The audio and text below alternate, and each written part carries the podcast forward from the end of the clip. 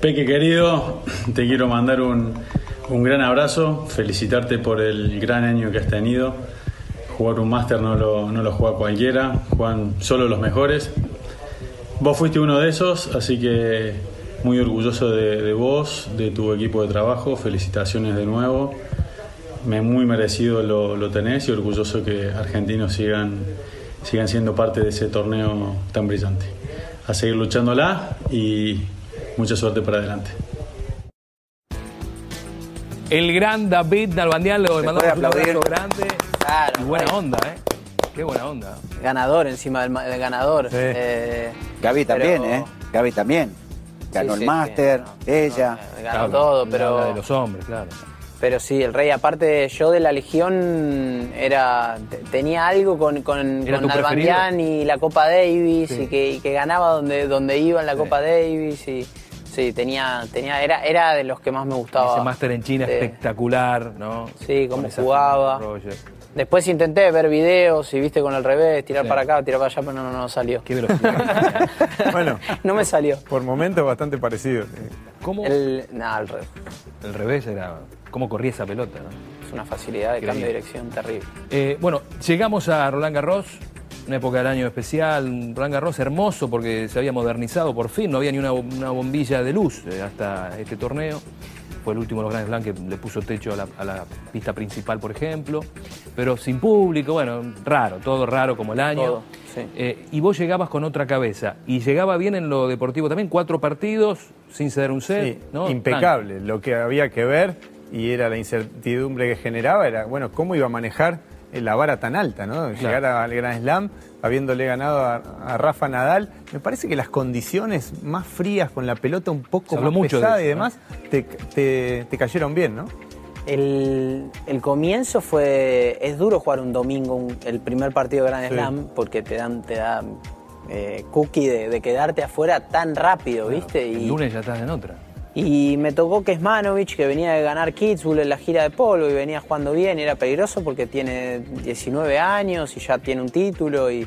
No atrevido. Sí, y pasa lo mismo. ¿A qué hora jugaba? Quinto turno. Y se empezaron a atrasar los partidos. Y empecé a ver que iba a arrancar seis y media, siete de la tarde. Y hacía frío y las condiciones me venían gustando y dije, le va, le va a costar. Yo me tengo mucha fe en eso. Le dije, si juega a las 2 de la tarde con sol contra él que le pega muy fuerte. Y ahí empecé a tener mucha fe. Y arranqué el partido y son esos partidos que Ah, de- de, impecable. de lo que vas haciendo te sale todo. Y él en vez de ir buscando soluciones quería darle cada vez más fuerte y lloviznaba y era de noche. Y, estaba, era, era el primer partido perfecto que a medida que va pasando si estoy en mi salsa. Bueno, Podrían haber jugado perfecto. seis sets más y ganabas todo fácil. Yo, yo me sentía, yo, fue de los partidos que bueno, quedan como en la anécdota, pues fue el primer partido, pero yo creo que fue de los, de los mejores partidos que jugué. Vinieron tres partidos más o menos parecidos, re- de ese resultado fácil, ¿no? Sí. eso no significa que después no te haya costado Sí, o, que haya tenido tu- sus bemoles, y se viene Team, nada más y nada menos, tiene que enfrentar a Dominic Team en, en sobre polvo de ladrillo, un torneo donde supo hacer también final, era uno de los candidatos también, recordemos, a, a ganar Roland Garros. Partido difícil, Batata, y aparte enfrentar a un amigo, pero un amigo de verdad, me parece, ¿no? Que no- no- Sí, sí, muy buena relación, Buena pero relación. se- los separamos mucho en la competencia, tanto él como yo, casi que no, no, no nos conocemos con mucho respeto, pero competencia, competencia. Pero este partido tenía un sabor especial. Porque si él ganaba, Claro. y él lo sabía, era lo que venía buscando, ser un jugador top 10. Sí, señor.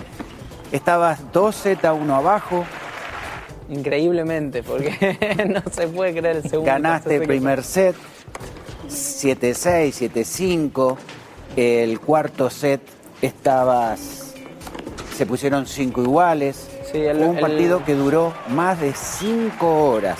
Él venía Pero- también medio reventado, ¿eh? Él había jugado, recordemos. No, no, Él no, había el que jugado estaba cinco jugando bien era él. No, sí, ya sé. Pero él venía, Sí. ¿no? Con Hugo Gastón.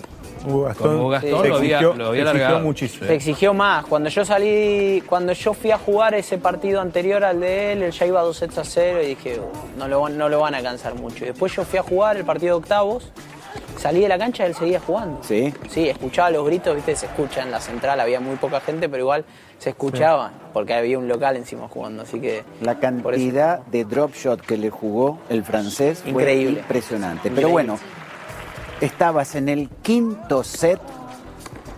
¿Qué empezaste, qué sensación empezaste a sentir en ese quinto set? Porque lo que se veía en la pantalla era a un Dominic Thiem muy agotado y vos como si recién empezaría el set, el partido.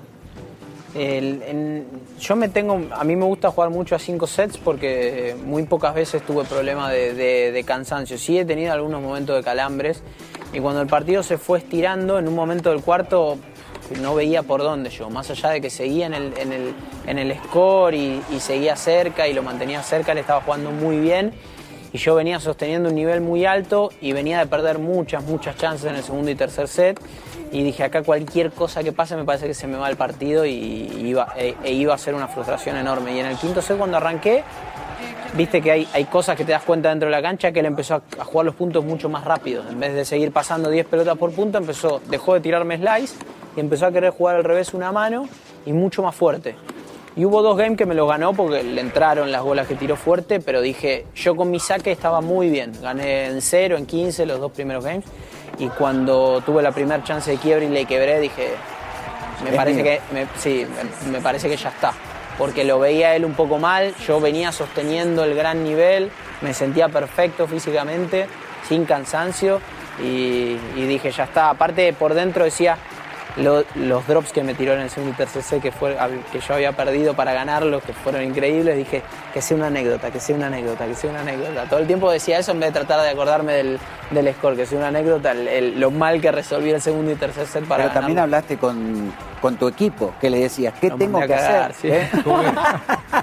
Y son cosas que pasan, ¿no? Sí, después, después había salido como que se lo dije a Juan y no, se lo había dicho a Marty. Claro. Que Marty también cuando ve que el partido se va estirando y, y su parte es la física, te va como cebando para que uno no caiga, por lo menos físicamente no caiga, no regales nada de la intensidad. Entonces le, lo- le dije, allá, te vas, si me vamos y que mueva las piernas y que corra. basta". Ya está corriendo Rafa en ese partido que, que recién hablábamos de Team, 195 tiros ganadores, ¿eh?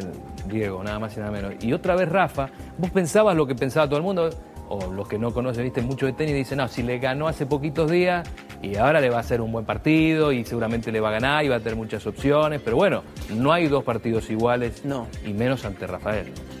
No, y los, y los dos primeros sets eh, fueron parejos, fueron muy parejos, sobre todo el primer set fue muy parejo, el segundo él jugó mejor y el, el tercero sí volví a jugar como en, como en Roma, de hecho tuve, tuve muchas chances, y él sacó cinco iguales y tuve tres o cuatro breakpoints y estaba en dominio parecido a lo que había sido en Roma y no, no, no creo que hubiera tenido chance después porque él estaba mejor en el partido. Pero, pero sí podría haber ganado ese set, pero Sacó mejor. Cambian mucho las condiciones en Roland Garros para la cancha, es inmensa, es mucho más grande, eh, pica mucho más la cancha porque es más dura, tiene menos, tiene un poquito menos de polvo y, y él no pierde nunca. Es increíble. Roma sí perdió algunas veces.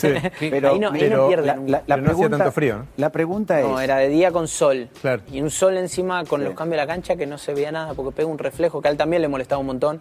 eh, que después los dos en la conferencia lo dijimos. Y cambia, él, él- él tiene otra.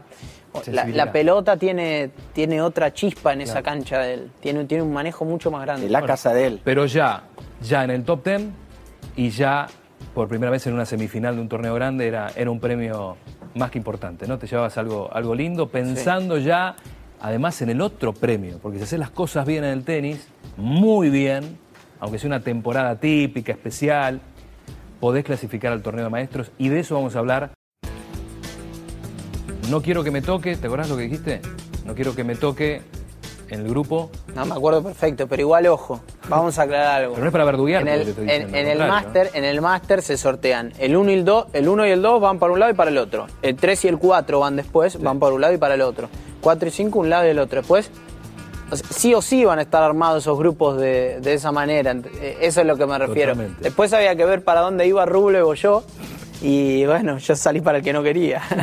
Tocó bailar con los tres más difíciles o los que más inconvenientes uno tiene para enfrentar, que venían muy pero muy bien además, muy dulces. Medvedev sobre el final de la temporada se enciende, no sé qué hace. Fue difícil, sí. El, el grupo no me favoreció porque creo que los tres, la cancha que más les gusta es esa. Eh, es donde mejor juegan.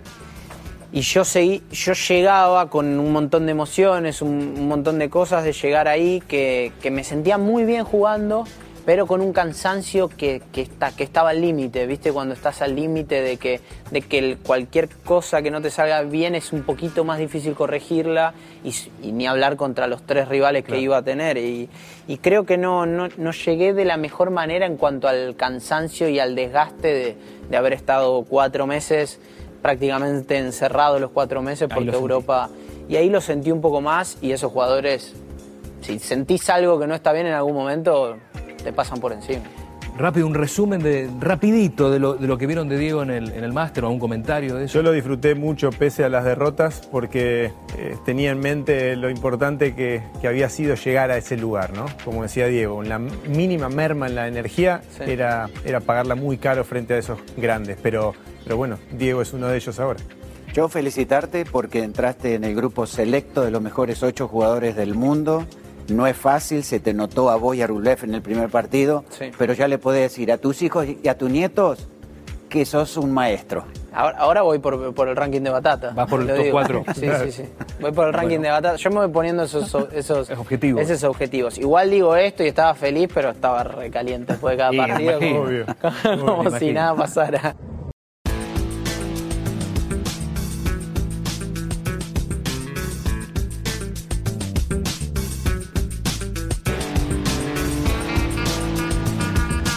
Continuamos en ESPN Tenis. Bueno, una época de medio de relax, se entrena, ¿no? Pero también para disfrutar haciendo otras cosas en tus tiempos libres. ¿Qué, qué es lo que haces, Diego? Eh, y ahora Cocinar, por estuve. lo- sí, me gusta mucho cocinar, pero la verdad que en las vacaciones no tanto. Fui más de, de pedir comida, pero me quedé en casa. Los primeros días no quería moverme de casa. Eh, no quería moverme eh, y me quedé mucho mirando tele, tomando mate, mirando series. Eh, miré mucho de Mandalorian, que salió la segunda Ah. temporada ahora. Disney Plus Eh, a, full. Disney Plus lo usé, pero lo, hace poco salió encima, salió justo antes de que vuelva. Cuatro o cinco días antes se salió en Latinoamérica, así que le, le exprimí todo el jugo. Miré de todo. Encima ahora están lanzando todo el tiempo películas, nuevas series nuevas y, y no Malos clásicos, ¿no? Malos clásicos. que, Aparte soy joven todavía, Sí. entonces ent- entro en, en muchas películas que me crié Claro. y, y las, las veo de vuelta. Bueno, Estaba con los mates y mucha ¿qué gente hago? que tiene Nos hijos. estaría excluyendo a nosotros dos. No, no, pero muchos que tienen hijos dicen, no, para los chicos Disney Plus, pero en realidad lo quiere, quieren verlo ellos. No, mirá. pero es que sí, para sí, todos. dímelo. Es que sí. ¿Eh? Vos también. Vos recién me, dijiste, me ¿Eh? dijiste, querés hacerle ver a tu hijo eh, Star Wars. Exacto. De vuelta. Exacto. Frozen, Sí. después vamos a cantar la canción de Frozen con, para despedirnos con Batata Clerk. Ahí va. Momento único, no te vayas de acá. bueno, eh, si hacemos un muñeco. bueno, Se eh, estalló el colombiano, se ¿eh? estallaron, ¿no? Estallaron todo, lo quieren escuchar por Disney Plus la próxima. Bueno, rápido para cerrar el programa, lo que ha sido este año. Rápido, rápido. A ver, todo es rápido. A ver, las felicitaciones, por Bien. supuesto. La, la intriga también. ¿Qué hizo Diego Schwartzman distinto a lo que hizo el resto para poder para aprovechar tan bien las oportunidades que, que se le presentaron? ¿no? Eso es lo que me llevo. Y hay una intriga ahí, no la vamos a, no la vamos a develar, no, pero él es lo mismo año tras año, pero con mucho más conocimiento y, y enfrentándome a los mejores y buscando las, las soluciones. Desde muy chico siempre traté de mejorar y ver a los que están arriba y, y- y distraerme cuando me tengo que distraer y entrenar duro cuando tengo que entrenar y estar bien rodeado es, es fundamental eh, también y siempre tuve a mi lado gente que me ayuda a, a potenciar mi carrera. Eh, nunca la tiro para atrás y nunca me, Muy importante me- no, no me ayudó y eso fue fundamental también. Claro, claro. Se notó, se notó realmente tu cambio físico y tu parte mental. Sos un verdadero top ten. Yo no tengo ninguna duda que vas a seguir progresando porque, como dijiste, algo muy importante, tengo un gran equipo atrás.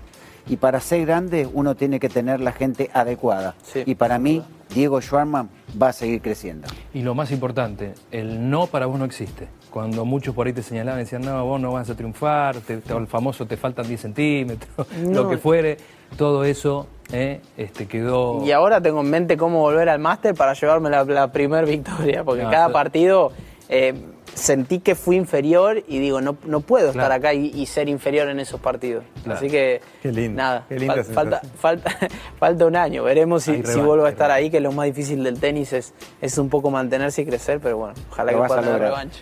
Bueno, lo despedimos a Diego Schwartzman. La verdad ha sido un placer que nos acompañes. Gracias. ¿eh? y que hayas estado con nosotros. Gracias, amigos. Gracias, leyenda. Gracias, capitán, ¿eh? por, por habernos Gracias acompañado. a Diego. también, ¿eh? y, y, por supuesto, a, a nuestro invitado y lo mejor para la próxima temporada. ¿eh? Un placer, gracias por invitarme. Espero que, que le guste a la gente también el resumen del año. A, mí- a mí me gustó, me gusta ver esas cosas. Muchas gracias. ¿eh? Gracias. Buen 2021 entonces para, para Diego Schwartzman y para todos ustedes también. Hasta aquí este especial, muy especial de ESPN Tenis. Hasta la próxima.